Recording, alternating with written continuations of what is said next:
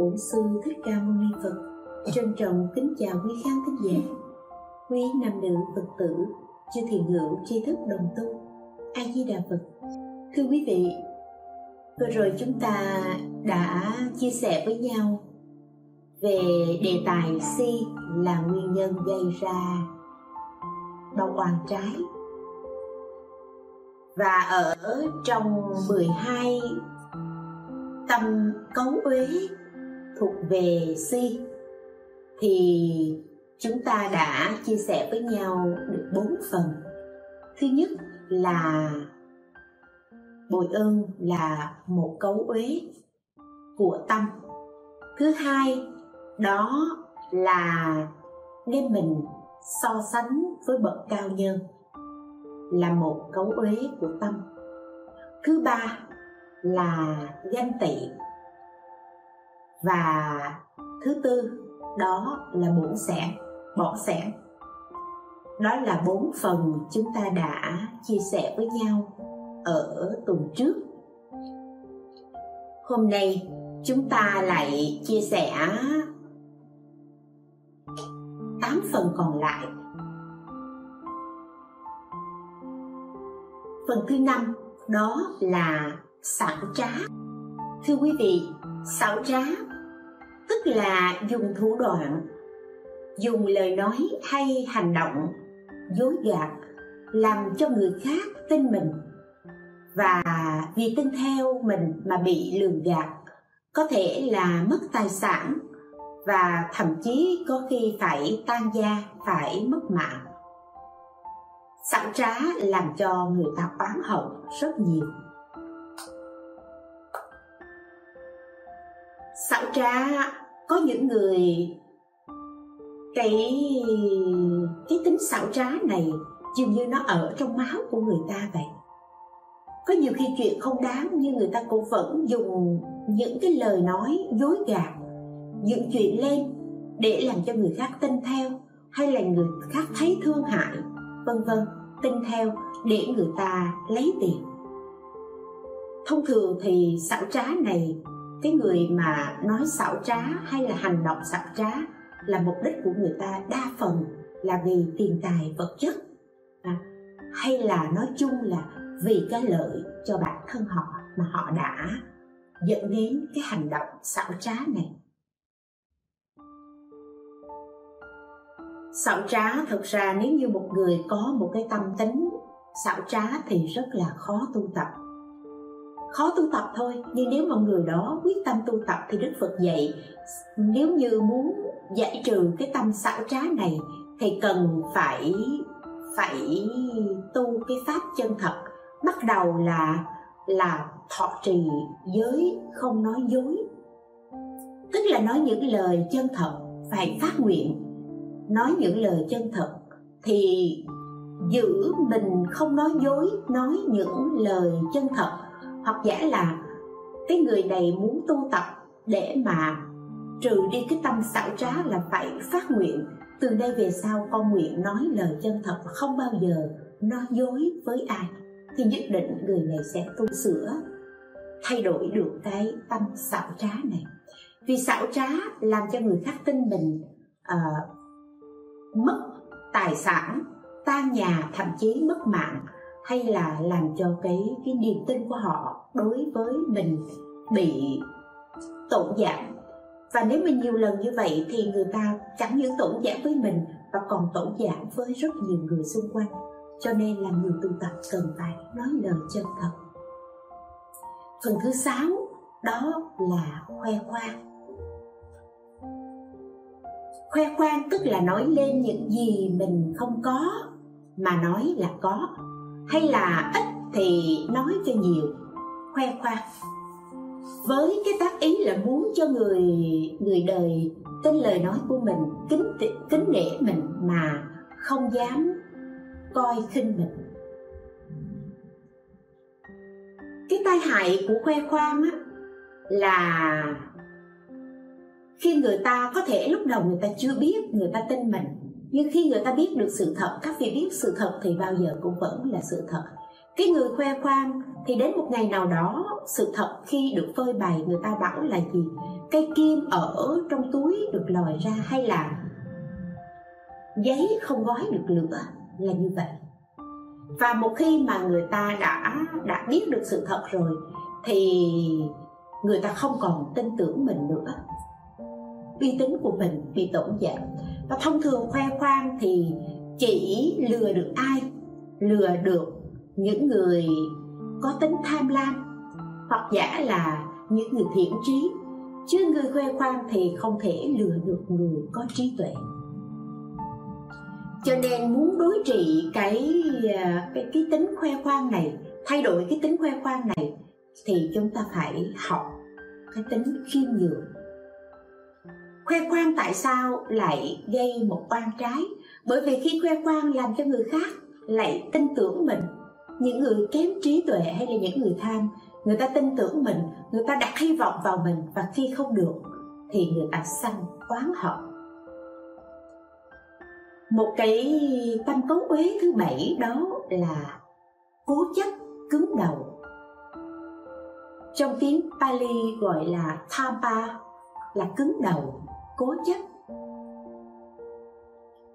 Người cứng đầu cố chấp là không chịu khép mình vào ở trong khung khổ của lời chỉ giáo của bậc thầy tổ cha mẹ. Người cứng đầu cố chấp thậm chí là khi người ta đã hướng dẫn mình, người ta đã chỉ mình rồi Nhưng vì cái tâm cố chấp này vẫn khăng khăng giữ lấy cái cái cái ý định của mình giữ lấy quan điểm của mình không thể thay đổi. Người có tâm nhu nhuyến dễ tu tập, dễ thay đổi, người này cái tâm của họ phải mềm phải mềm mỏng.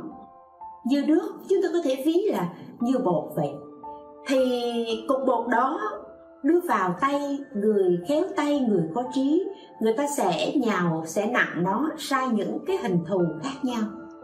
Và chính vì vậy, nó có được sự cái giá trị nhất định và và mang lại lợi ích nhất định cho bản thân cho cuộc sống. Còn cái người cố chấp á, cái người cứng đầu thì cứ khăng khăng giữ ý định của mình giữ lập trường của mình cho đến khi mà phát hiện ra được là mình sai thì mọi thứ không thể cứu vãn được nữa. Và người đó nó theo dân gian là một người khó dạy khó điều phục bởi vì sao? Bởi vì cái người cứng đầu cố chấp này, người ta thường hay lầm tưởng, cứ ngỡ rằng cái hiểu biết của họ, của của bản thân người cố chấp này hơn những người khác. Họ đúng hơn, họ hiểu biết hơn, và đó là lý do mà không chịu nghe lời của người khác. Khi bậc thầy, khi cha mẹ hay khi người trí hướng dẫn cho mình thì cứ giữ mãi cái quan điểm của mình không chịu thay đổi. Không chịu thay đổi thì nhất định không làm mới mà không làm mới được thì không thể hoàn thiện bản thân mình. Và cái người cố chấp, người cứng đầu này nếu như mà họ là cái người mà có quyền hay là ờ, là người lãnh đạo ở một cái cơ sở nào đó hay là chỉ huy cho một nhóm người nào đó, thì nhất định họ sẽ mang đến cái tai hại cho nhóm người đó hay là là mang lại cái cái cơ, cái hại cho cơ sở đó ở trong việc tu tập thì đối với những người cố chấp cứng đầu này, khó dạy này thì đức phật chỉ cho mình một cái phương pháp gọi là mặt tẩm. Tức là bây giờ hướng dẫn không nghe, nói không nghe thì không nói tới nữa. Coi như anh có mặt cũng giống như không có mặt. Không không ai chơi với, không nói chuyện với, không bàn luận với, không ăn ngồi ăn chung với, không sống, không sinh hoạt với đó gọi là gọi là mặt tẩm. Thì ở thế gian cũng có thể dùng cái phương pháp này để làm gì? Để cho bản thân cái người đó cảm thấy mình bị cô lập. Và người đó có thời gian quay lại nhìn mình. Tại sao mọi người không chơi với mình? Tại sao mọi người không bàn luận với mình? Tại sao mọi người không lắng nghe mình? Bởi vì mình cố chấp, mình cứng đầu mình khó thay đổi. À, và để cho người đó có thời gian nhìn lại. Đối với bản thân thì cái người cố chấp này à, sẽ gây ra cái hại đầu tiên đó là hại cho bản thân mình không thể sửa đổi không thể làm mới. Mà cái hại cho số đông đó là khi hướng dẫn khi lãnh đạo một cái một nhóm người hay một cơ sở nào thì sẽ sẽ sẽ làm hại cho người đó cho nên, cái phương pháp mặt tận làm cho người đó quay lại, nhìn lại mình, có thời gian soi lại mình để mà để mà sửa đổi, để trở nên nhu nhuyến hơn, trở thành một người dễ dạy hơn. Tâm cấu ý thứ 8 đó là tâm tranh đua. Sarapa là tiếng Pali, có nghĩa là tranh đua. Tranh đua là làm cho tâm vận động, khiến cho bản thân người đó quyết định phải thắng. Và khi đã quyết định phải thắng, những người xung quanh thì người này sẽ sẽ dùng mọi thủ đoạn để tranh cho được, để thắng cho được. Và để tranh cho được, thắng cho được thì thiện tâm từ đó mà tổn giảm do các phiền não thường theo sau cái cái cái cái sự tranh đua này, đó là gì? Nếu như khi tranh đua, có khởi lên cái tâm tranh đua với một người và người đó là người ơn của mình đã từng giúp đỡ mình, thì vì muốn nhất định tranh thắng thua, cho nên người này nhất định sẽ trở thành người bội ơn. Rồi là gì? Khi đã tranh đua rồi thì không lượng sức mình, không biết mình thấp cao như thế nào sẽ đến cái tâm phiền não thứ hai đó là đem mình so với bậc bậc cao nhân. Rồi lại cái tâm tranh đua này nó dẫn đến một cái tâm lý đó là gì? Là ganh tị. Tìm cách để để thắng cho được để tranh hơn cho được thì sẽ đến một cái gọi là xảo trá. À, và muốn thể hiện mình muốn chứng minh định mình thì sẽ dẫn đến một cái tâm đó gọi là khoe khoang. À, và tất cả những cái cái tâm lý như vậy lại tiếp theo đến một cái tâm lý nữa là khinh khi những bậc trí thức. Cho nên cái tâm tranh đua này xem như vậy chứ rất là là nguy hiểm. Tâm lý mọi người vẫn thường hay tranh đua và có những người nghĩ là mình phải cố gắng, mình phải tranh đua để làm gì? Để mình mỗi ngày mỗi tiến thân hơn. Thưa các vị, ở trong giáo pháp có tranh đua hay không? Có. Nhưng không phải tranh đua với một đối tượng. Ở ngoài mình, mà tranh đua là tranh đua với ai? Phải tranh đua với chính mình, phải so sánh với chính mình. Ngày hôm nay, mình so sánh với ngày hôm qua và mình thấy rằng mình tốt hơn ngày hôm qua. Đó là mình đã cố gắng, mình đã tranh đua, mình đã phấn đấu, mình đã vượt qua. Còn nếu như ngày hôm nay mình xấu hơn ngày hôm qua tức là là phước đức, là thiện căn của mình đã tổn giảm cho nên cổ đức mới dạy, hơn thua so với chính mình. Hôm nay mình phải hơn mình hôm qua. Là đó là cái tranh đua ở ở trong giáo pháp, tranh đua của người người có tu tập. Còn nếu như không tranh đua, không so sánh với mình, của mình của ngày hôm nay và ngày hôm qua mình của ngày hôm nay và ngày mai. Ngày mai mình phải hơn mình của ngày hôm nay. Nếu như chúng ta không có cái cái tâm như thế, không nỗ lực tranh đua với chính mình để chiến thắng chính mình, chiến thắng những cái tâm tập đố, những cái tâm ích kỷ ganh ghét, hơn thua của chính mình, thì mình thất bại. Và tranh đua với một đối tượng ở bên ngoài nhất định sẽ làm cho tâm của chúng ta u mê mờ tối. Đây là cái nhân, đây là cái gốc của của si mê. Mà đã u mê, đã mờ tối rồi, thì không còn nghĩ đến phải trái đúng sai chánh tà thiện ác gì nữa cả. Chỉ nghĩ bằng cách nào, bằng phương pháp nào để đánh ngã, để hạ gục kẻ đối phương của mình, đối tượng mà mình mình đang tranh đua với.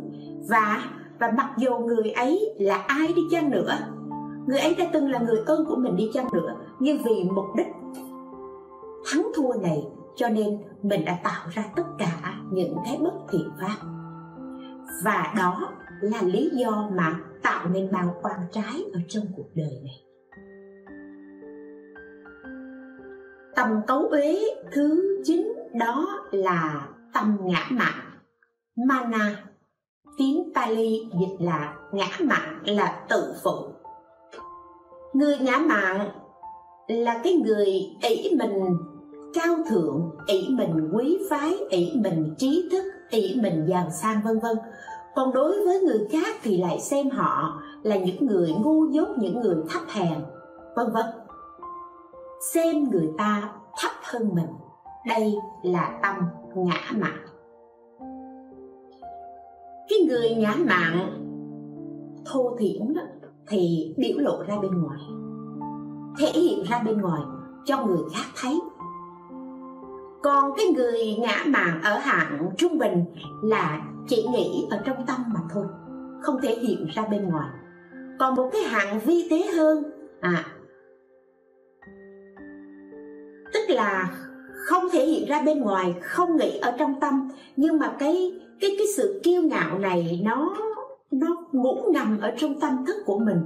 Và nó sẽ dẫn đến những cái phiền não đó là thủy miên tức là hôn trầm, là buồn ngủ. Làm cho cái tâm mình nó cứ trì trệ, mê mê mờ mờ đó. Đó, nó thuộc về cái cấu uế tâm của ngã mạn. Chúng tôi ví dụ, một người đeo chiếc nhẫn hột xoàn đeo chiếc nhẫn hột xoàn thì thấy người khác đeo chiếc nhẫn hột xoàn. Người này biết được cái cô kia cũng mới vừa mua cái cái cái chiếc nhẫn. Thì nhìn thấy chiếc nhẫn cô đó, cô này không nói gì, nhưng tự trong lòng, chiếc nhẫn đó đâu có to bằng chiếc nhẫn của tôi. À các vị hiểu không? Nói ở trong tâm của mình thôi. Đây là cái hạng, gọi là hạng trung bình, tự nghĩ trong tâm có gì đâu phải phải ghê gớm. Làm gì to bằng chiếc nhẫn của tôi. Nhưng cái người mà hạng thô thiển hơn thì thấy người ta à, người ta đeo một chiếc nhẫn như vậy thì liền đưa bàn tay mình ra. À, nói nè nè à, coi có sáng bằng chiếc nhẫn của tôi hay không? Đây là một cách thô thiển đưa ra thể hiện ra xô ra bên ngoài để cho người khác người khác biết người khác thấy là tôi đều nhận lớn hơn tôi giàu hơn. À, hoặc giả là có những người ừ, khi mà người ta trình bày một cái sự hiểu biết gì đó của họ ừ, thì cái người này nghe được và nghĩ trong tâm, dốt, mà còn bày đặt, biết có tí xíu mà làm như mình giỏi. Tức là nghĩ trong tâm, đó là hạng trung bình. Còn cái hạng thô thiển là nói ra, bày ra để làm cho người khác biết là kiến thức của tôi rộng hơn, sâu hơn và biết nhiều hơn bạn. Đó là hạng thô thiển còn cái hạng mà gọi là hạng vi tế là những cái cái phiền não thủy miên mà ngủ ngầm ở bên trong á. Thì thì nói như thế này. Bây giờ ví dụ như là khi người đó đi nghe pháp, đi nghe pháp, nghe một vị thầy giảng về pháp niệm phật chẳng hạn đi, là một người phật tử niệm phật, biết câu phật hiệu nam mô a di đà phật rồi à, biết tất cả những ý nghĩa về về niệm phật rồi. Cho nên người này cảm thấy là tôi đã biết rồi. Và khi một vị thầy giảng người đó không còn chú tâm lắng nghe và thậm chí không cần chú tâm lắng nghe. Không còn và không cần là hai cái hoàn toàn khác biệt.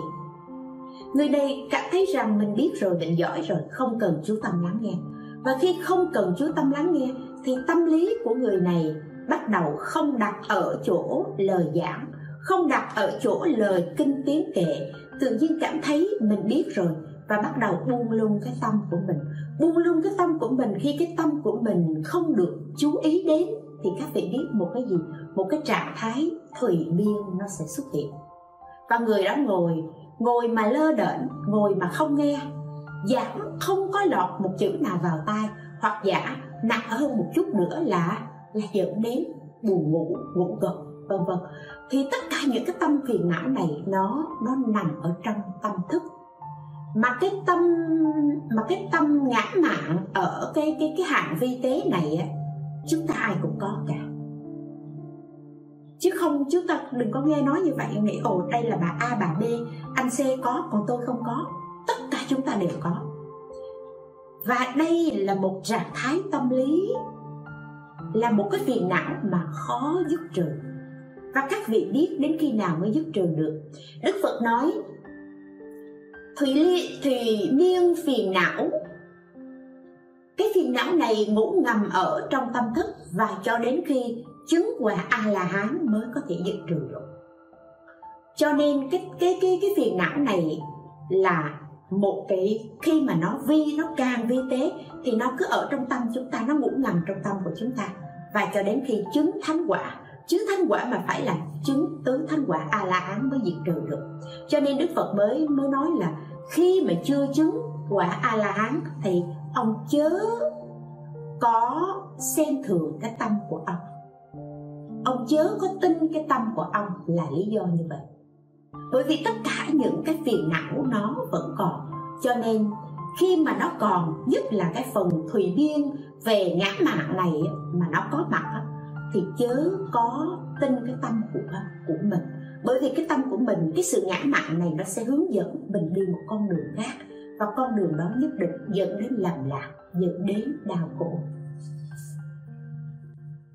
Thì phiền não cấu uế thứ 10 đó là khinh người là kiêu ngạo kiêu căng. Các vị nghe qua nghe qua ngã mạn. À, và kiêu căng nghe qua thì chúng ta tưởng đâu là là nó giống nhau. Thật ra là nó khác nhau. Bởi vì cái ngã mạn này nó thô thiển là một cách trình bày ra hay là tự nói ở trong tâm, hay là nó trở thành một cái phiền não vi tế, ngủ ngầm ở trong tâm thức của chúng ta. Còn cái sự kiêu ngạo, kiêu căng này, nó càng hơn, nó vượt hơn. Và cái kiêu căng này, nó sẽ làm cho người, khi mà tiếp xúc, đối nhân sự thế, nó làm cho con người và con người với nhau tạo thành cái mối quan thù, oán kết với nhau. Kiêu căng hay còn gọi là gì? Là là khinh người chúng ta thường hay nói, ồ, đó, khinh người. Thì khinh người là gì? Chúng ta phải biết là ngã mạn thì chỉ là, chỉ nghĩ là mình hơn người khác và thể hiện giống như chúng tôi chúng tôi đã đã trình bày. Hoặc nói ra bằng miệng, hoặc chê bai, hoặc khinh bỉ ra mặt, hoặc là hoặc là nói thầm ở trong tâm mà thôi. Ừ còn cái tâm mà cái cái cái cái tâm khinh người này đó là nó còn thể hiện qua chẳng những hành, lời nói, hành động và nó là một cái hệ tư tưởng nó đã được song kết và nó nằm ở, nó đúc kết ở trong tâm thức. Thông thường á, cái gì mà làm cho người ta kiêu ngạo à và thậm chí là khinh người thường thường là người ta có một cái khái niệm về dòng tộc. Người ta được sinh ra ở trong một cái dòng tộc cao quý. Giống như xã hội ấn độ chia ra làm giai cấp. Thì những người sinh ra ở ở giai cấp, bà la môn hay là là là giai cấp sát đế lợi thì người ta thường hay tự hào họ khinh khi khinh khi những người ở giai cấp khác. Trong cuộc sống chúng ta, người Việt Nam chúng ta không không có giai cấp tuy nhiên có những người là gì? À, sinh ra trong một gia đình quyền quý có chức tước tự nhiên lại khinh người khác các vị không? Rồi lại có những người là gì? Là gia đình giàu có thì lại xem thường khinh ra mặt đối với những người giúp việc cho mình. Hay là không phải giúp việc cho mình thậm chí họ là người rất là bình thường nhưng họ cuộc sống của họ khó khăn hơn thì người đó lại lại khinh khi ra mặt. Cái việc khinh khi ra mặt này ở thời đức phật thích ca, thời đức phật còn tại thế các vị biết là lúc bây giờ, khi mà đức thế tôn đã xuất gia, đã thành đạo rồi, thì thì vua ba tư nặc, vua ba tư nặc là một cái cái người cũng là kinh tính tam bảo và muốn cúng dường cho đức phật. Nhưng lúc đó cũng vì kính tinh tam bảo, tôn kính đối với đức phật, cho nên vua ba tư nặng muốn là mình trở thành một người có một cái mối quan hệ với dòng họ thích. Cho nên ba tư nặc mới sai người, sai sứ thần đến ca tỳ la vệ để xin kết giao à tức là cưới con gái của của của dòng họ thích ca. Thì lúc bấy giờ người làm vua của dòng họ thích ca đó là mahana. Vua ba tư nặc muốn cưới con gái dòng họ thích ca mà dòng họ thích ca là một cái dòng họ mà rất là kiêu ngạo. Kiêu ngạo vì sao? Dòng họ thích ca nổi tiếng về cung tên à, nổi tiếng về tài thao binh tài, chiến thuật, rồi nói chung là dòng họ thích ca rất là kiêu ngạo về sự tài năng của dòng tộc mình. Khi vua ba tư nặc, ba tư nặc cũng là một nước lớn. Ba tư nặc cho sứ thần đến, xin hỏi cưới con gái của dòng họ thích ca. Nhưng dòng họ thích ca thì không muốn gả con gái của mình đi xa cho một cái dòng tộc khác. Cho nên dòng họ thích ca từ chối thì không được. Tại vì từ chối thì sợ mất lòng vua ba tư nặng mà bằng lòng để gả con gái thì cũng không muốn. Và cuối cùng thì ở trong dòng tộc thích ca có một người rất là đẹp. Đó là mạc lợi. Mạc lợi là con của Mahanam tuy nhiên không phải là con của Mahanam với hoàng hậu hay là hay là hoàng phi, tức là không phải là con của những người phụ nữ có danh phận, mà là mà là con của một người hầu, một người hầu nữ ở trong cung. Thì khi Mahanam lấy người hầu nữ này ở trong cung như tại vì cô này không xuất thân từ dòng tộc tôn quý, cho nên cô này cũng không được có một cái chức phận, không được một cái danh phận ở trong dòng tộc, mặc dù là đã có con với Mahanam, là với vua thì khi vua ba tư nặc muốn đến cưới như vậy, thì ở dòng tộc thích ca cuối cùng mới bàn nhau, bây giờ nếu như không gả con gái, thì bây giờ sẽ quyết định gả mặt lợi. Mặt lợi là con của một người hầu nữ, nhưng bây giờ cứ lấy, giả lấy danh phận là công chúa của của dòng tộc thích ca để gả cho vua ba tư nặc. Thì vua ba tư nặc và sứ thần hoàn toàn không biết mặt lợi là là con gái của một người hầu. Cho nên sau khi gả mặt lợi về mặt lợi vừa xinh đẹp vừa thông minh và đây là những yếu tố mà khiến cho mặt lợi trở thành một một một cái một vị hoàng phi được vua ba tư nặc sủng ái. Sau đó mặt lợi sinh ra à, được một người con tên là tỳ lưu ly thì tỳ lưu ly lớn lên vẫn không không thấy là thường thường thì các các uh, vương tôn công tử khác là có quê ngoại để đi về mà sau lại không thấy mình về quê ngoại không thấy gì cả. Thì tỳ lưu ly mới gợi ý với mẹ mình là con muốn về quê ngoại để thăm ông ngoại và con muốn được chơi với các anh em như vậy. Thì mặt lời từ chối. Tuy nhiên vua ba tư nặc thấy con mình gợi ý như vậy thì vua ba tư nặc lại bằng lòng. Và vua ba tư nặc nói là ở ca tỳ la vệ, ở dòng tộc thích ca có cái tài về bắn cung. Con có thể đến đó để về thăm ông ngoại của con và con cũng có thể học cái tài bắn cung từ những vương tôn công tử khác. Sau cái quyết định của vua ba tư nặc thì thì mặt lợi bằng lòng cho tỳ lưu ly đến thành ca tỳ la vệ thì khi tỳ lưu ly đến thành ca tỳ la vệ ở trong thành ca tỳ la vệ biết được là là là hoàng tử tỳ lưu ly đến thì mới cho tất cả các vương tôn công tử đi hết. Để làm gì? Để tránh tiếp xúc với con của một người hầu. Các vị thấy cái cái cái cái sự phân biệt về dòng tộc của xã hội ấn độ rất ư là nặng. Và tỳ lưu ly chơi ở trong à, đến thăm thì khi mà hỏi các vị cộng thần, các vị tiền bối, thì lại không được trả lời thì lưu ly cũng rất là thơ ngây, không biết gì. Thì sau khi chơi và thăm ở thành ca tỳ la vệ, thăm ở quê ngoại xong rồi, thì lưu ly đi về. Thì, hôm đó trước khi đi về tỷ lưu ly mới leo lên trên một cái cái tòa sư tử. Cái tòa sư tử đó là cái nơi mà dòng họ thích ca trang hoàng để cho cho đức thế tôn mỗi lần mà về thì ngồi trên đó thuyết pháp. Cho nên tỳ lưu ly thấy tòa lưu sư tử đẹp leo lên. Khi mà tỳ lưu ly leo lên trên tòa sư tử bước xuống rồi à, và tỳ lưu ly đi về đó thì những người hầu mới ra dùng sữa để mà để mà.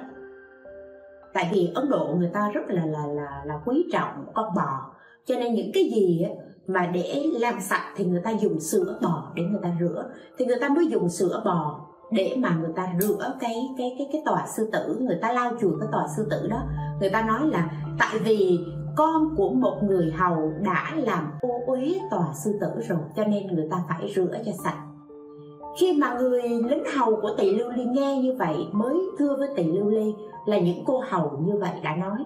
Cho nên tỷ lưu ly quay trở về, mới hỏi mẹ của mình thì lúc đó mặt lợi phu nhân mới nói thật với vua ba tư nặc và tỷ lưu ly là mặt lợi không phải là công chúa đích thực, bởi vì mặt lợi là con của một người hầu. Với vua Mahanam thì ba tư nặc nghe tin này, ba tư nặc cũng rất là giận dữ. Và khi ông giận dữ thì mặt lợi là một một một cái vị hoàng phi được sủng ái. Nhưng bây giờ mặt lợi công thú thú nhận là mình không phải là đích thật là công chúa. Thì ba tư nặc mới cho trút phế mặt lợi phu nhân và trút phế cái danh phận hoàng tử của tỳ lưu ly.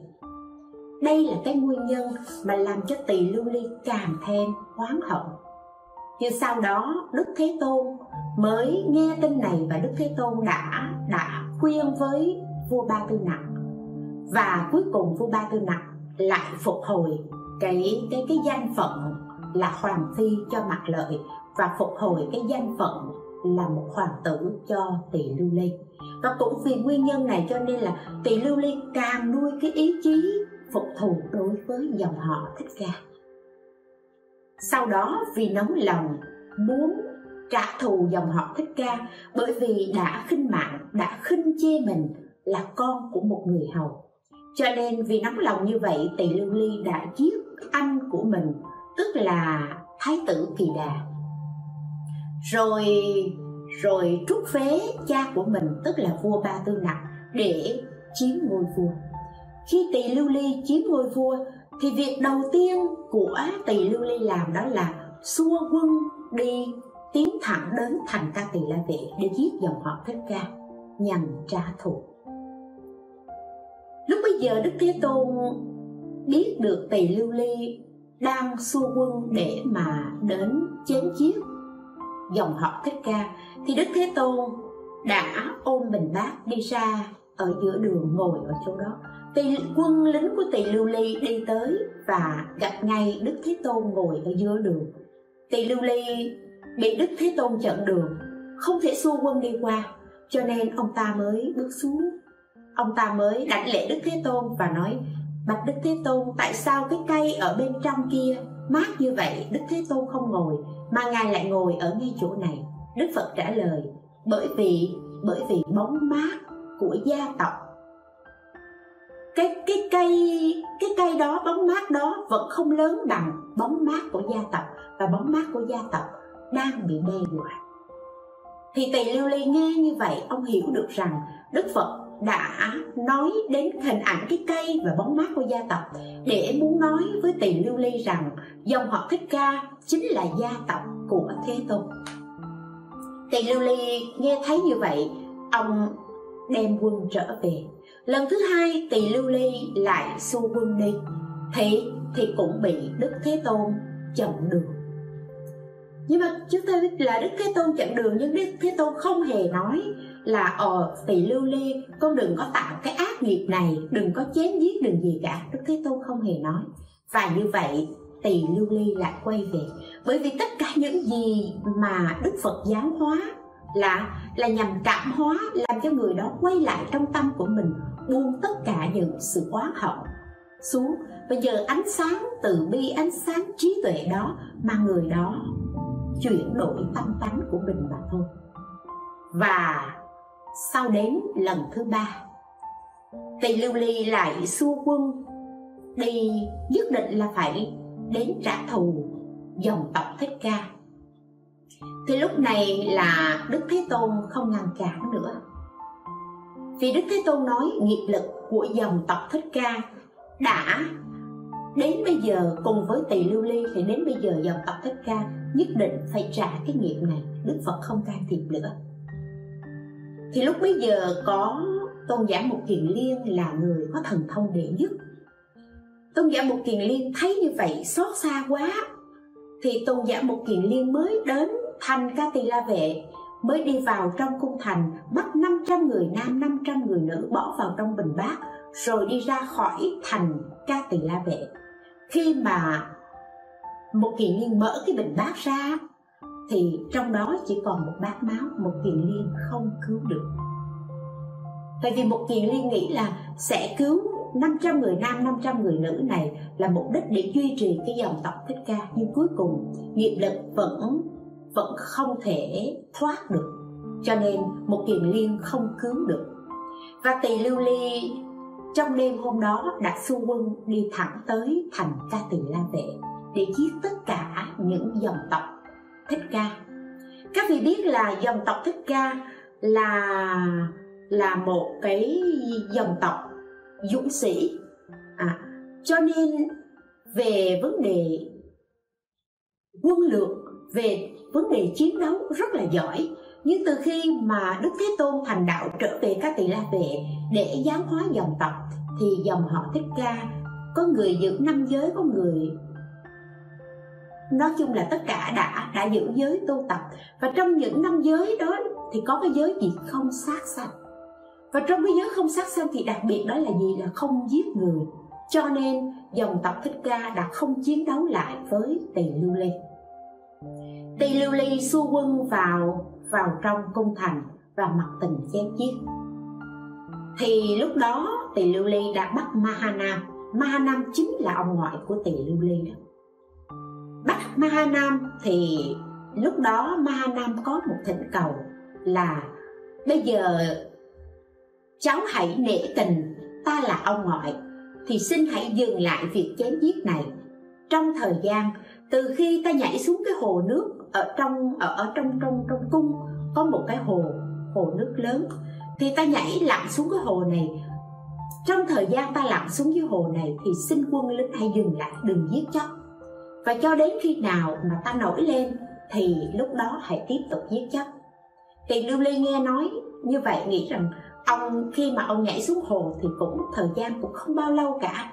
Cho nên cho nên mới cho quân lính dừng tất cả việc giết chóc, hãy để cho dòng họ thích ca chạy. Ai chạy được bao nhiêu thì cứ chạy. Thì ma nam đã lặn xuống dưới hồ. Quân lính và tỳ lưu ly ở trên này chờ mãi chờ mãi không thấy ma nam trồi lên.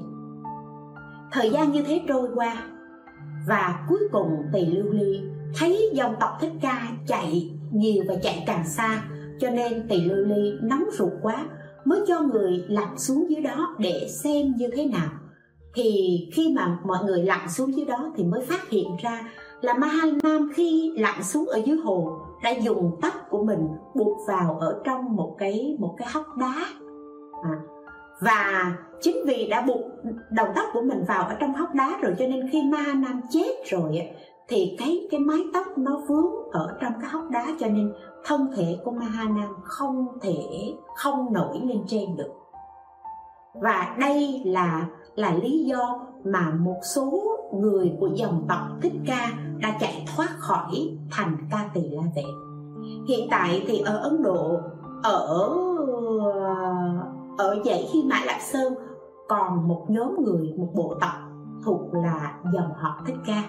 Và các vị biết là dân Ấn Độ thì đen, nhưng mà cái cái do nhóm người thuộc về tộc Thích Ca này á, họ đẹp da trắng. Đây là là dòng tộc của của Đức Phật Thích Ca, dòng họ Thích Ca đó.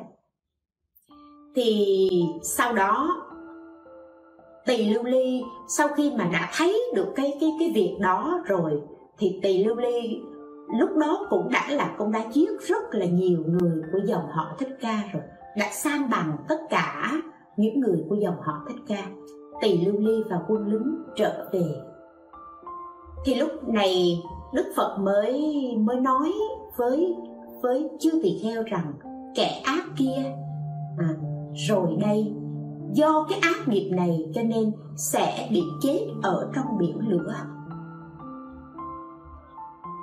Thì lời nói của đức thế tôn nói ra là lời nói chân thật. Nhất định, việc đó nhất định sẽ xảy ra. Nó không phải giống như là một lời trù ẻo của chúng ta. Mà nói, ôi, tôi trù cho người đó thì người đó sẽ bị gì? Không phải. Nhưng mà lời nói của đức thế tôn là một lời nói của bậc toàn tri, toàn giác. Thấy như vậy, biết như vậy, nhân như vậy, duyên như vậy sẽ đưa đến quả báo như vậy.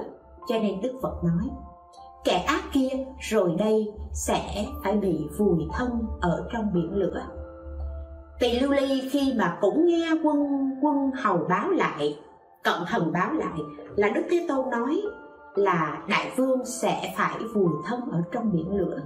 Tỳ lưu ly nghe rất sợ. Nghe rất sợ rồi bắt đầu mới hỏi cái người cận thần, bây giờ bằng cách nào để thoát khỏi cái chết ở trong biển lửa? Thì có một người cẩn thận mới thưa với tỳ lưu ly là bây giờ đức phật nói là mình sẽ chết ở trong biển lửa. Thì có một phương pháp duy nhất mình không bị lửa lửa đốt cháy. Đó là gì? Đó là tất cả chúng ta sẽ xuống thuyền, chúng ta ra ngoài khơi. Trong vòng 7 ngày, tại vì đức phật nói là kẻ ác kia 7 ngày nữa sẽ chết trong biển lửa, cho nên mình sẽ ra ngoài khơi 7 ngày. Và tỳ lưu ly cùng với một số đoàn tùy tùng đã xuống tàu để đi ra ngoài khơi. Từ ngày thứ nhất cho đến ngày thứ bảy.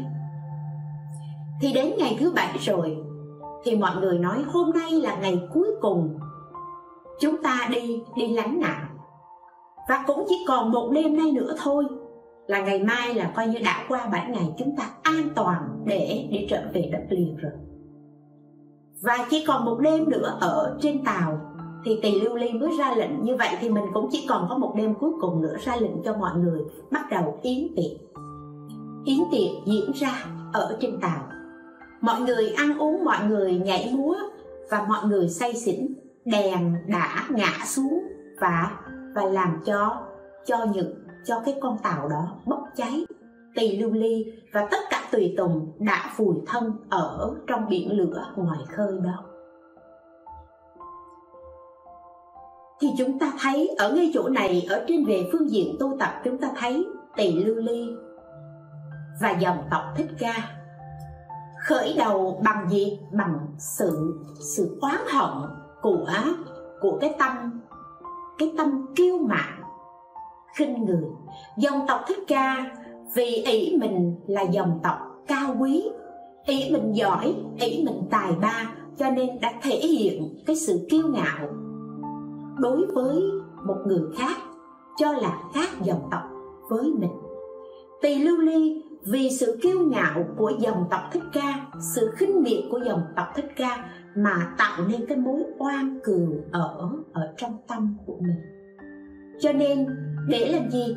Để thỏa mãn cái sự căm hận hờn đó, thì tỳ lưu ly mới xua quân đi đánh, đi giết dòng họ thích ca để trả thù như rõ ràng các vị thấy, đức phật nói, lấy ân báo oán oán ấy tiêu ta. Lấy oán báo oán oán ấy chất chồng và và ở trong kinh pháp cú, có một đoạn, có một câu đức phật nói, nó đánh tôi, giết tôi, nó mắng tôi, cướp tôi. Ai mang tâm niệm ấy oán hận không thể nguôi. Nó đánh tôi giết tôi nó mắng tôi, cướp tôi. Ai buông tâm hận ấy thì an lạc sẽ đến nơi. Tỳ lưu ly vì không buông được cái tâm oán hận bởi bị khinh miệt, cho nên cho nên với xu quân đi giết dòng tộc thích ca. Và cũng chính vì xu quân đi giết dòng tộc thích ca, cho nên tỳ lưu ly thay vì là được làm vua, được hưởng vinh quang phú quý, thì tỳ lưu ly và đoàn tùy tùng của mình phải bị vùi thân ở trong biển lửa, chết ở ngoài khơi.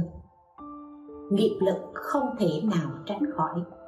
Khi với cái tâm oán hận như thế, trả thù như thế, có được chăng thì tỳ lưu ly cảm thấy rất là thỏa mãn trong lúc giết, sát hại dòng tộc thích ca, gọi là rửa thù, gọi là rửa hận, hay là rửa cái mối nhục này. Và tất cả nó cũng chỉ là một cảm giác. Cảm giác do cái trái tim hư vọng, phân biệt của chúng ta mà thôi. Và cuối cùng thì là gì? Tỳ lưu ly không thoát khỏi được được ác báo. Cho nên, khinh khinh miệt người khác là là một cái nguyên nhân của oán thù. Trong cuộc sống của chúng ta những người chỉ có một tí xíu thôi thì đã khinh người khác. Điều này không nên. Và ngay cả các vị biết làm, giống như đại dịch covid vừa rồi xảy ra có những người bày ra à, cho từ thiện. Cho từ thiện khi mà cái khái niệm bày ra thức ăn hay là phẩm vật gì đó cho người nghèo thì có những người tới xin thì những người cho đó nhìn cái hình thức bên ngoài lại nói là ôi à, à, anh làm gì? Anh đủ tay đủ chân như vậy tại sao anh lại đi đi lấy quà từ thiện? Và chẳng những không cho mà còn có những lời nói khiếm nhã làm cho người kia bị xúc phạm. Đây là sự thật diễn ra ở ở trong cái mùa dịch covid đó. Chúng ta đừng có mặc định người nghèo là người mặc áo rách. Chúng ta đừng có mặc định người nghèo là cái người lơm khôn người tàn tật hay là một người lem lút? Và chúng ta cũng đừng có mặc định. Người giàu nhất định mặc một cái áo lành. Vì biết đâu người nghèo đó, người ta không có áo mặc, người ta được một cái người nào đó tốt bụng, cởi cho, cởi cái chiếc áo lành, chiếc áo, thậm chí chiếc áo hàng hiệu của mình đang mặc cho người kia. Vậy lẽ nào người nghèo đó vì tôi nghèo cho nên tôi không thể mặc chiếc áo hàng hiệu hay sao? Và nếu như người nghèo đó nhận cái áo hàng hiệu từ một người thanh niên khác cho mình, rồi mặc vào, rồi đi xin cơm từ thiện, thì cái người cho lại nhìn vào chiếc áo hàng hiệu đó nói, mặc áo hàng hiệu tại sao lại đi xin cơm và khinh miệt người đó? Thì là không đúng. Cho nên chúng ta đừng có nhìn hình thức. Ở trong cuộc sống này, cái cái cách ứng xử, khinh miệt người khác tạo nên oán thù rất lớn. Chúng ta thấy có những cái vụ án xảy ra. Như là người nào đang ngồi ngồi nhậu, đang ngồi uống nước, đang ngồi gì đó, có một người khác đi ngang nhìn. À nhìn cái rồi người này nói, nó đang nhìn điểu mình, thế là đứng lên, đánh nhau, giết nhau. Và điệu hay không điệu khinh biệt hay không cũng chính là do cái tâm của chúng ta mà mà tướng thì thì từ tâm sanh, tâm do tướng mà hiện. Cái người nhìn kia, tại sao mình nhìn mà người khác lại nói là mình nhìn điểu? Mình có điểu hay không thì chuyện đó không biết, nhưng chắc chắn ở trong cái nhìn đó nó có thể hiện cái tướng. Cái tướng không có thiện chí, cho nên làm cho người khác cảm thấy bị tổn thương. Hay là làm cho người khác nổi nổi cái máu ngang tàn lên. Vì vậy, chúng ta không nên lấy một cái tiêu chuẩn gì đó để mặc định giàu thì phải như thế này, nghèo thì phải như thế kia. Nếu như chúng ta có làm từ thiện, thì từ là gì? Từ là ban vui. Thiện là gì? Thiện là một hành động tốt đẹp để ban vui nếu như chúng ta có một hành động tốt đẹp vì mục đích làm cho người khác vui, thì không nên làm cho người khác bị tổn thương. Chúng ta thấy bàn tay của mình đâm ngón, con ngón ngắn, con ngón dài. Thì trong khi chúng ta làm từ thiện cũng thế, chúng ta không thể có một cái việc làm từ thiện mà tất cả những người đến nhận quà từ thiện của chúng ta đều bằng nhau bằng nhau hết. Năm ngón tay này bằng nhau thì không phải là một bàn tay. Tất cả mọi người đều giống nhau thì không phải là xã hội. Và sẽ không bao giờ có chuyện tất cả mọi người đều bằng nhau, đều giống nhau và thậm chí tâm thái giống nhau đến để nhận cái sự ban vui của chính mình. Và các vị hãy nhớ rằng nếu như thật sự người đó họ có đầy đủ, họ có đủ cơm ăn, áo mặc mà họ vẫn đến nhận một món quà từ thiện của mình, thì họ vẫn xứng đáng được nhận. Bởi vì sao? Bởi vì họ đã bỏ đi cái cái tính sĩ diện của họ. Họ đã bỏ đi cái tôi kiêu ngạo của họ để họ nhận một món quà từ thiện ấy. Và đây cũng là lý do mà đức phật dạy hàng đệ tử của mình là phải trì bình khất thực thời đức phật còn tại thế. Và người đệ tử phật xưng là gì? Xưng là khất sĩ. Khất sĩ sĩ là người, sĩ là người học trò. Sĩ là người đang học đạo, người đang tu thiện nhân thiện khất là gì? Khất là sinh vậy khất sĩ trên thì xin giáo pháp của chư phật dưới thì xin xin tứ sự cúng dường của đạt na có những người nói tu hành không làm gì hết ngồi để chờ người ta cúng không phải mà là Đức Phật dạy người học trò của mình, đệ tử của mình phải làm khất sĩ để làm gì? Để để buông xuống cái sự kiêu ngạo. Tôi giỏi, tôi giàu có, tôi có tiền, tôi có thể cho. Phải buông xuống tất cả. Cho nên sau khi thành Phật, lần đầu tiên Đức Thế Tôn trở về Ca Tỳ La Vệ để để thăm gia đình khi đến ca tỳ la vệ đức thế tôn cùng đoàn đệ tử của mình thứ lớp khất thực vua tịnh phạn từ ở trên lầu nhìn xuống, thấy đức thế tôn dẫn đầu hàng đệ tử của mình đi khất thực. Vua tịnh phạn cảm thấy rất là rất là tự ái, bị xúc phạm. Vua tịnh phạn mới chạy đến, gặp Đức Phật và nói là, Tại sao mà Đức Thế Tôn lại làm như thế? Đức Phật phải biết rằng Ngài chính là thái tử của thành ca tỳ la vệ. Và gia sản của Ngài có rất lớn. Tại sao Ngài lại đi xin ăn? Tại sao Ngài không đi thẳng tới Hoàng Cung? Hoàng Cung đã tiếp lễ để cúng dường. Mà Ngài phải đi xin ăn như vậy. Vua Tịnh Phạn nói như thế. Đức Thế Tôn mới trả lời, Khất thực là truyền thống của mười phương ba đời chư Phật. Chư Phật quá khứ đã làm như thế Và Như Lai cũng làm như thế. Khất thực, ngoài việc tạo cái phước điền cho bá tánh gieo trồng, thì còn là gì? Còn buông xuống cái sự ngạo nghễ, cái kiêu ngạo, cái tự mãn cái tôi riêng biệt to lớn của mỗi người. Và hình thức khất thực đó là một hình thức để làm gì? Để buông xuống tất cả sự ngạo mạn. Cho nên ngạo mạn là một tâm cấu uế là một tâm phiền não.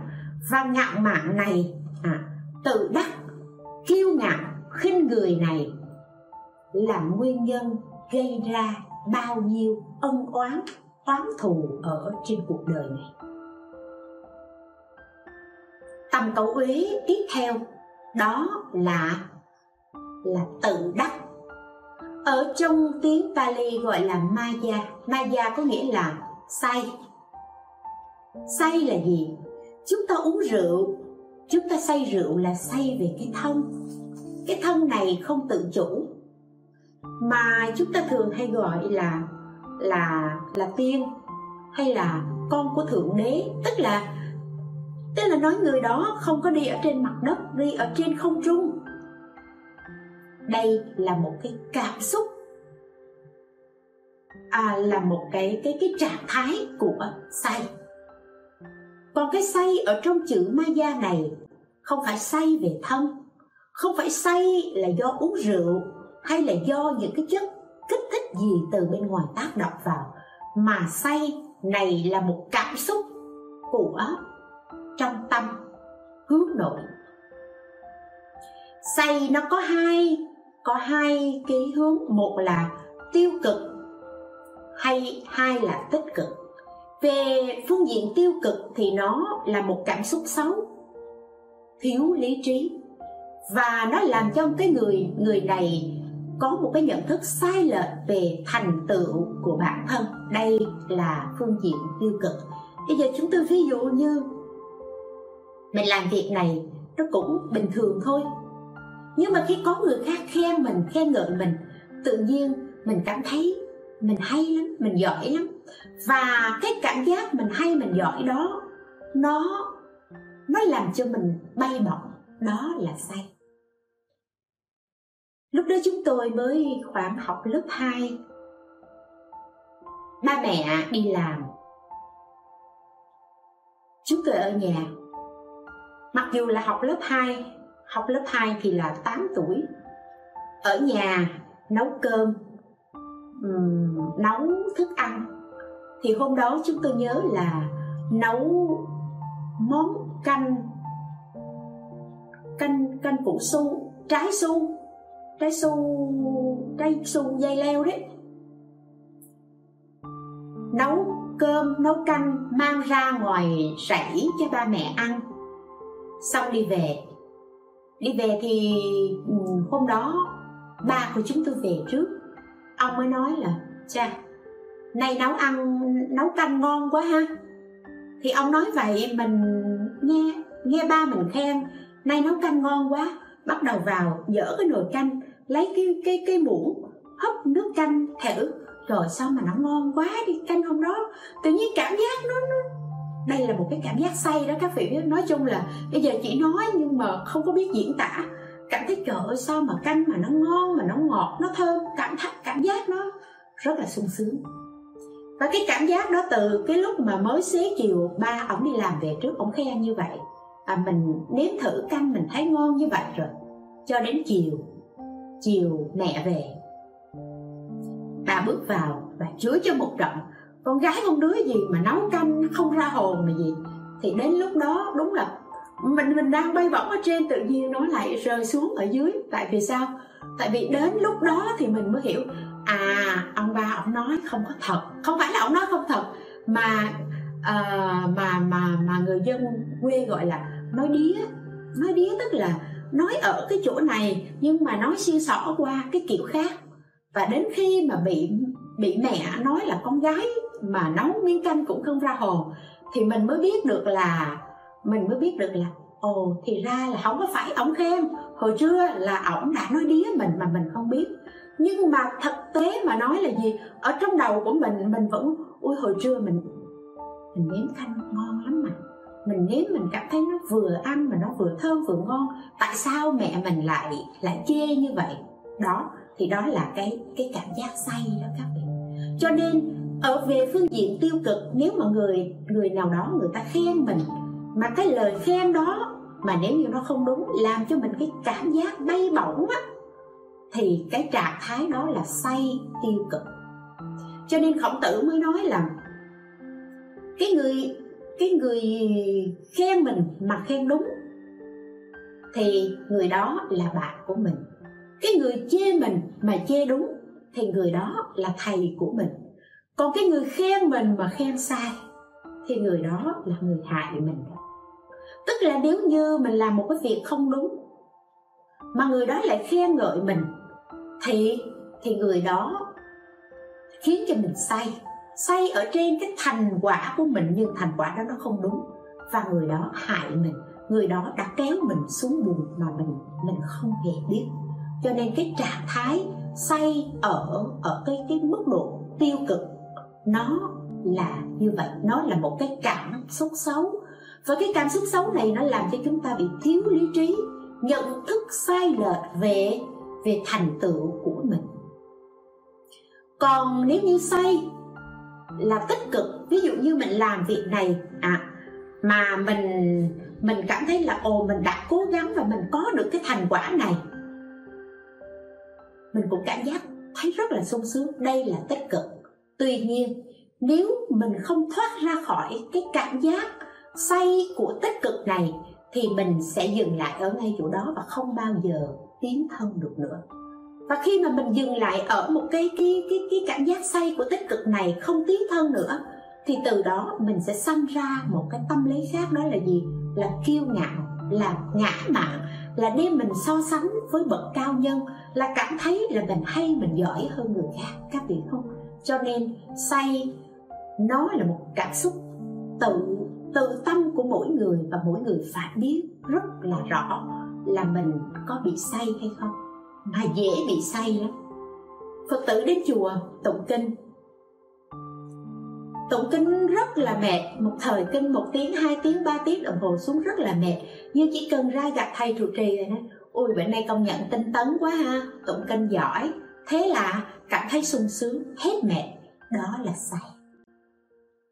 cho nên, ở một phương diện tích cực là mình nói để cho người đó cố gắng hơn, gọi là khích lệ tinh thần nhưng nếu cứ nhiều quá nhiều quá như vậy đó, thì coi chừng khiến cho người này say, người này đã ngủ quên ở trên chiến thắng không tốt đâu. Đó là một cái cấu uế của tâm. Như vậy thì xin hỏi lại là, vậy thì say vì sao mà gây oan trái? Bởi vì khi say, khi mà cảm thấy là là mình hay, mình giỏi, mình tự đắc rồi thì không kiểm soát được mình không kiểm soát được mình rồi thì mới quay sang là gì? Là kiêu ngạo, là khinh mạng là tự đắc, là dèm pha, vân vân. Tất cả những cái trạng thái, cái này nó sẽ tiếp nối, nó lâu lâu kéo cái khác. Cho nên dẫn đến oan trái ở trên cuộc đời này. Và cái cuối cùng, đó là dễ vui. Ba ma gia là dễ vui, là không không chủ ý không làm chủ. Dễ vui có nghĩa là không tập trung thiếu cẩn thận. Đó là dễ vui. Trong cuộc sống chúng ta có rất nhiều cái việc mà chúng ta dễ vui.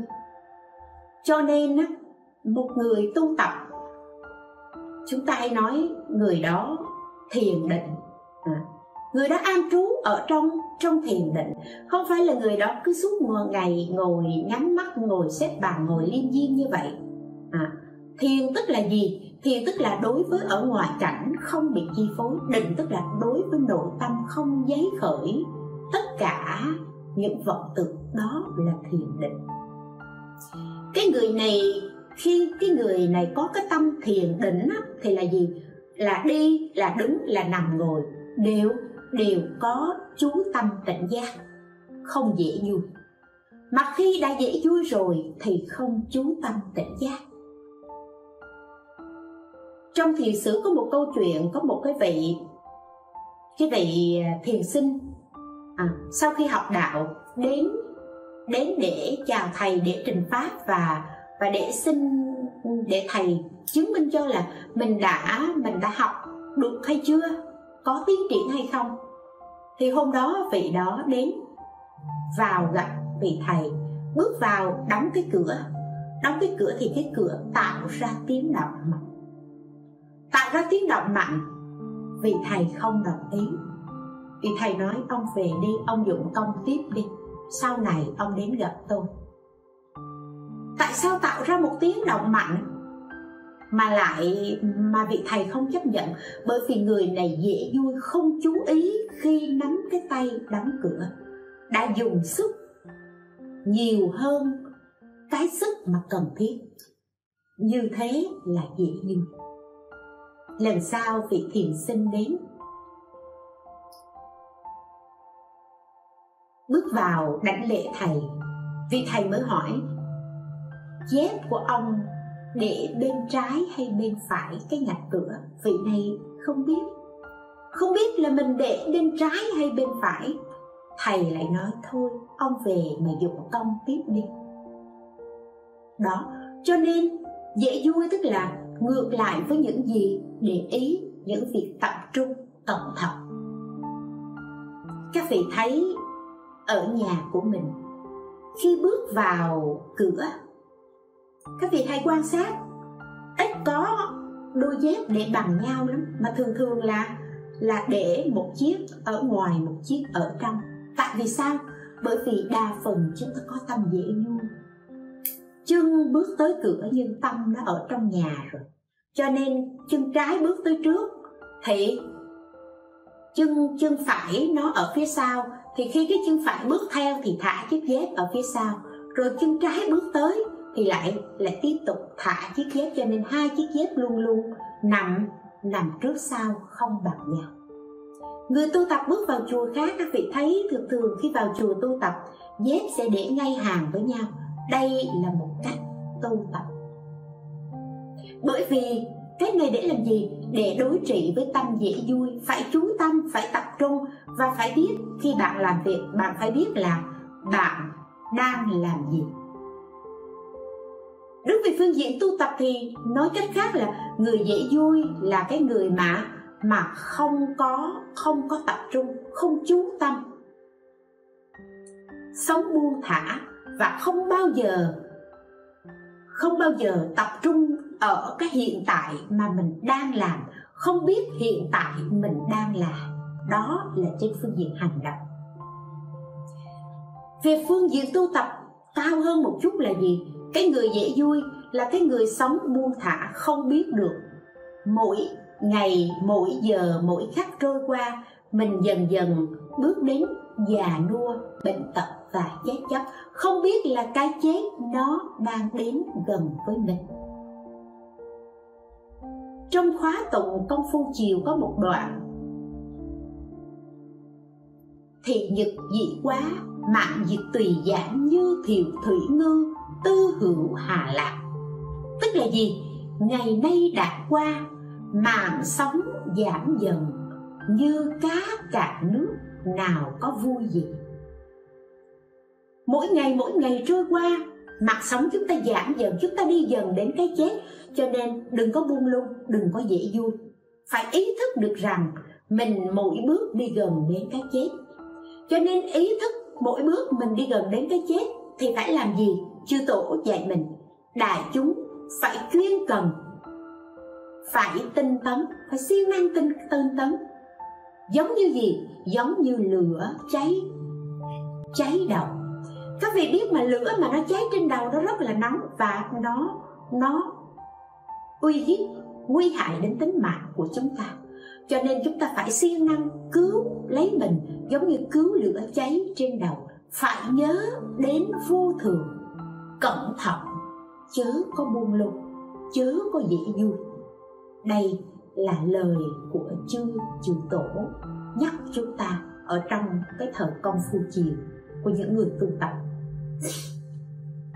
cho nên, người không dễ vui ở trên phương diện tu tập là luôn luôn nhớ sống tỉnh thức không buông thả, không bao, và phải luôn nhớ là cái già, cái bệnh, cái chết, nó đang đang đến gần kề. Mỗi ngày qua là mỗi ngày chúng ta bước đến gần kề với với cái chết. Và và như thế phải cẩn thận. Khi chúng ta, cái già, cái chết nó đến chúng ta bỏ cái thân này rồi, thì cuộc sống của chúng ta phải phải tốt hơn bởi vì chết nó là một, nó không phải là hết, nó là một hình thức thay hình đổi dạng. Thì chúng ta phải bỏ cái thân này, thân xấu xí, thân đau khổ, thân tứ đại, chi phối bởi sanh già bệnh chết này, để chúng ta có được cái thân cái thân kim cang, thân bất hoại, thân tự tại an lạc đó là điều cần thiết phải làm để mà để mà đối trị với cái tâm dễ vui này. Đây là 12 pháp cấu uế.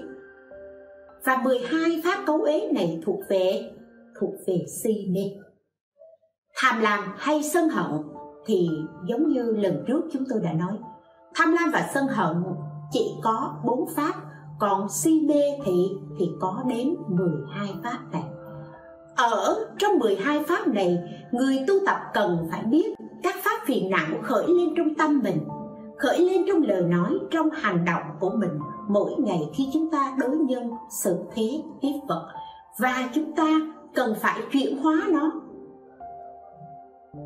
Chuyển hóa không phải là chờ đến chùa mới chuyển hóa, chờ gặp ai đó mới chuyển hóa, mà chỉ cần chúng ta phát hiện được để biết nó thuộc về một trạng thái tâm lý nào của tâm cấu ý thì chúng ta thay đổi nó.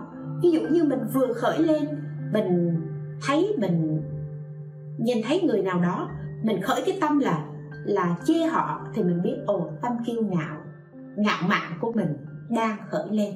Mình thấy người ta được một cái gì đó, mình khởi lên một cái cái tâm thấy không ưa, nhìn thấy ghét, đó là gì? Là tâm ganh tị của mình khởi lên và trong mỗi cái tâm như thế khởi lên thì người hành giả người tu tập của chúng ta phải biết rất rõ để để giúp trừ để chuyển hóa để thay đổi để sửa mình làm mới. Rất mong là những gì chúng ta chia sẻ ở trong cái bài à, về si mê. Si mê có có ba bài. Thứ nhất luận về si mê thứ hai là si mê là nguyên nhân của mọi quan trái thì bài này lại chia ra làm hai phần, hai buổi chia sẻ. Thì ở trong ba buổi chia sẻ về cd này sẽ giúp cho tất cả các vị đồng tu của chúng ta có được cái tầm nhìn rõ hơn, giúp cho các vị có thêm một chút ánh sáng của trí tuệ để chúng ta soi rọi và chúng ta biết được chỗ nào là tâm si mê tâm cấu uế khởi lên và sẽ giúp cho các vị có được nhiều sự lợi ích trong sự tu tập. Và nguyện tam bảo gia trì cho quý nam nữ phật tử chư hữu, chư vị thiện hữu tri thức đồng tu và tất cả pháp giới chúng sanh được bình an, lợi lạc và mong tam bảo gia trì để các vị thoát khỏi cái sự trói buộc si ám của tâm si mê của 12 tâm cấu uế này mà được giải thoát khỏi ba độc tham lam, sân hận, si mê để đạt được giải thoát an lạc, niết bàn ngay trong đời sống hiện tại này. Xin chúc lành quý vị. A di đà phật.